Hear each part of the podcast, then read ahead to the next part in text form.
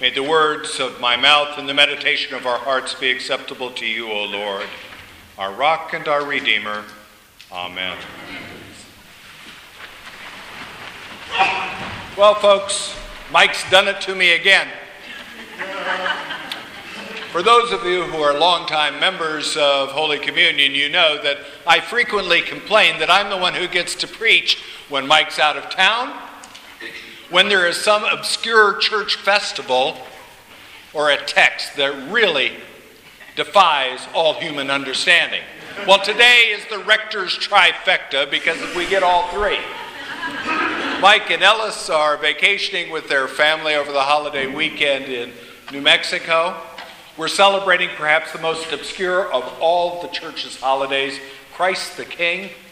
And in the midst of our thanksgiving, revelry, and joy, we deal with a gospel spoken only hours before Jesus was crucified. Mike and I have been going back and forth over the past several weeks. You see, he tends to think that since this religious holiday, this celebration, was only brought to life by Pius the eleventh in the early part of the twentieth century, that it somehow is a hallmark festival. Me, on the other hand, I rather think that the notion of celebrating Christ as King, Christ in the fullness of majesty on this last day of the church year, makes a lot of sense. But in order to get there, I'm going to ask you to travel with me a little bit, take a look back.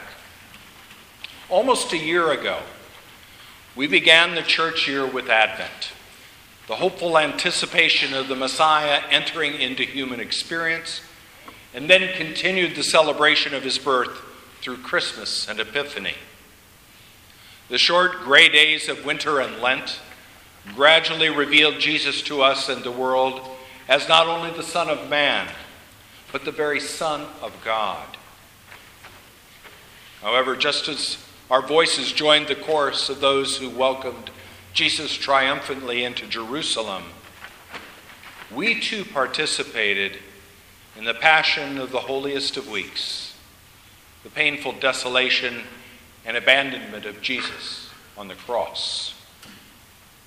Then, just three days later, we awoke to the stunning good news of Christ no longer dead, but Christ risen, Christ alive, Christ present in the world. And for the next fifty days, we rejoiced in the dawn of the resurrection and the culmination of God's decisive act of redemption on behalf of all creation, concluding with the outpouring of the Holy Spirit on the day of Pentecost. Subsequent time of Pentecost, which we often refer to as ordinary time, which has marked our liturgical journey for the past several months, has by explicit intent focused our attention on the meaning of Christ for the community of the faithful, the church, but also for the larger society in which we live and work. Enriched by God's presence, we've been challenged to explore a world fractured and in disarray. Empowered by God's Spirit, we've been summoned to a ministry of unequivocal love, unambiguous embrace, and unbounded forgiveness. And transformed by God's grace, we've been called to be the church, the body of Christ, living out the new life inaugurated by the Christ. So as we conclude this extended time of reflection on the Christian life and service this morning, as well as the church year itself, we return to the very source of our joy, Christ the King of Kings, Christ the Lord of Lords. But with festive celebration in the air, why, pray tell, are we then confronted this day by the painful repetition of a pivotal event in Jesus' agonizing journey to the cross? How does his appearance before an indifferent, if not hostile, judge give us any sense of hope, let alone joy. And where in the midst of ridicule and disdain do we catch a glimpse of majesty, triumph, and the supremacy of God's reign? Although each of the four evangelists records the details of Jesus' trial before Pilate, John is distinctive both in genre and perspective. His adaptation of the appearance before Pilate is cast as a seven-act drama, preceded by a brief introduction and characterized by Pilate's recurring physical transition from intimate conversations with Jesus within his headquarters, the Praetorium, to more general queries posed to the crowd gathered outside. The movement between different locations and the nature of the conversation in each of them is especially instructive for us this morning.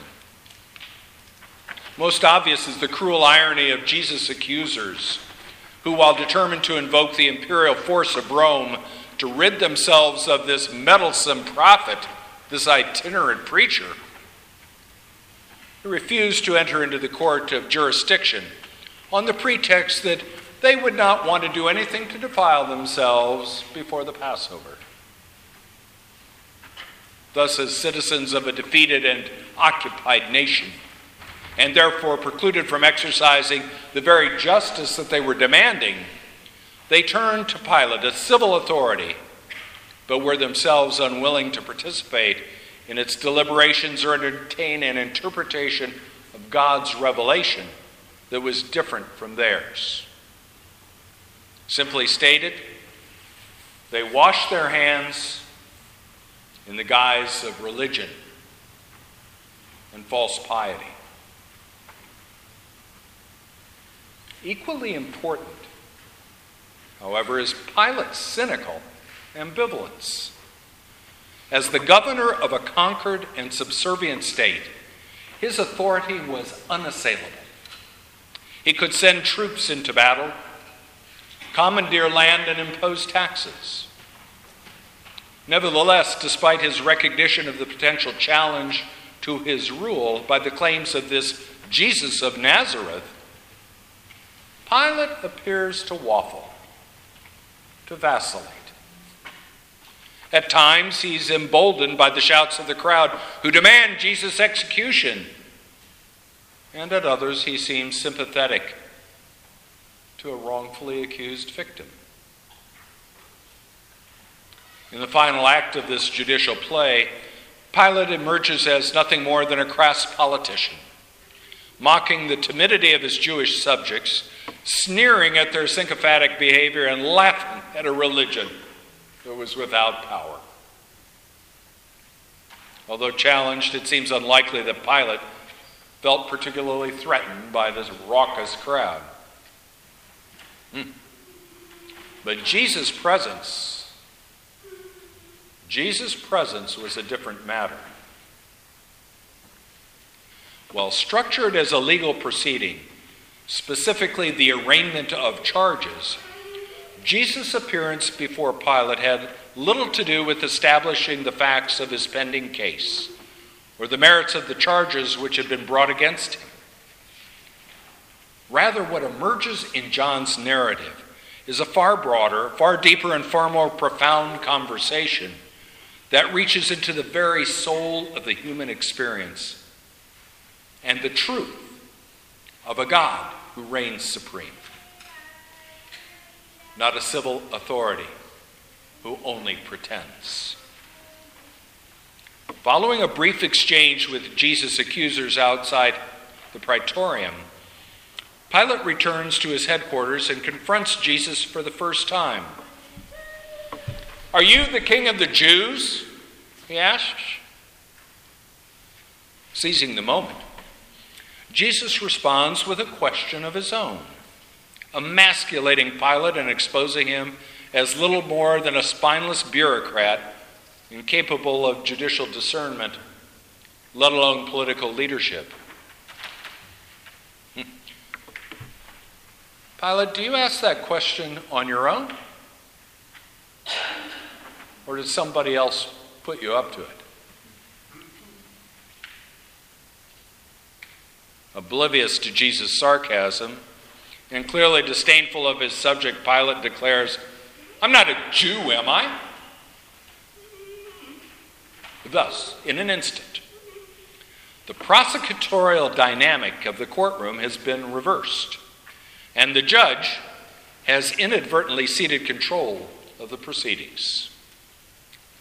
No longer the accused, Jesus has become the interrogator and Pilate the unwitting foil for what is both his opening argument and summation. My kingdom is not of this world, Jesus continues. If my kingdom were from this world, my followers would be fighting to keep me from being handed over to the Jews. But as it is, my kingdom is not from here. Rather than attempting to regain command of the conversation, poor Pilate haplessly falls further into Jesus' rhetorical trap. So you, you are a king. And again, Jesus appropriates the question, redirects it, and strips Pilate of even fleeting momentum. You say that I'm a king. For this I was born, and for this I came into the world. The table-turning events of this courtroom drama are now almost complete. Pointedly, masterfully, Jesus has forced Pilate to respond to his own question, and in doing so has created the platform for Jesus to reveal the essence of his identity and his mission, to testify to the truth. John's Gospel, verses before, began with the elusive and metaphorical assertion that in the beginning was the Word, and the Word was with God, and the Word was God. He was in the beginning with God. All things came into being through him, and without him, not one thing came into being. What has come into being in him was life, and the life was the light of all people. Throughout his narrative, John develops this exact theme as he gradually brings the word, Jesus, into focus. First labeling him as Messiah, then as Lord, and today, reaching its apex as King. This is indeed the truth of God made manifest in Jesus.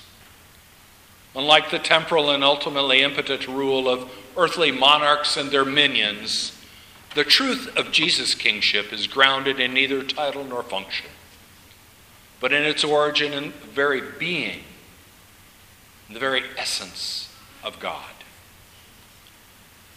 The truth is, in fact, God. God supreme, God omnipotent, God unchallenged. However, despite the forceful testimony of Jesus, this judicial proceeding has not yet concluded. A verdict must be rendered, and again the roles are reversed. It is not Pilate, but Jesus who pronounces judgment over his accusers, over Pilate, and over the entire world. Everyone who belongs to the truth listens to my voice, not Pilate's, my voice. In this final declaratory judgment, Jesus makes clear that it is not he who is on trial, but all who would deny what God has already made known, what has already been captured generations before by the psalmist who proclaimed, the Lord is king, he is robed in majesty. The Lord is robed, he is girded with strength. He has established the world, it shall never be moved. Your throne is established from of old, you are from everlasting. Yet Jesus' indictment of temporal power is also an invitation to us to new life, to the unbounded grace of the reign of God. It is, as John of Patmos exhorted us in this morning's lesson from Revelation, an invitation to join Jesus, the one who loves us and freed us from our sins by his blood and made us to be a kingdom, priests serving God, the Father. And it's an invitation to reside for all eternity with the God who is Alpha and Omega, who is and was and is to come, truly the Almighty.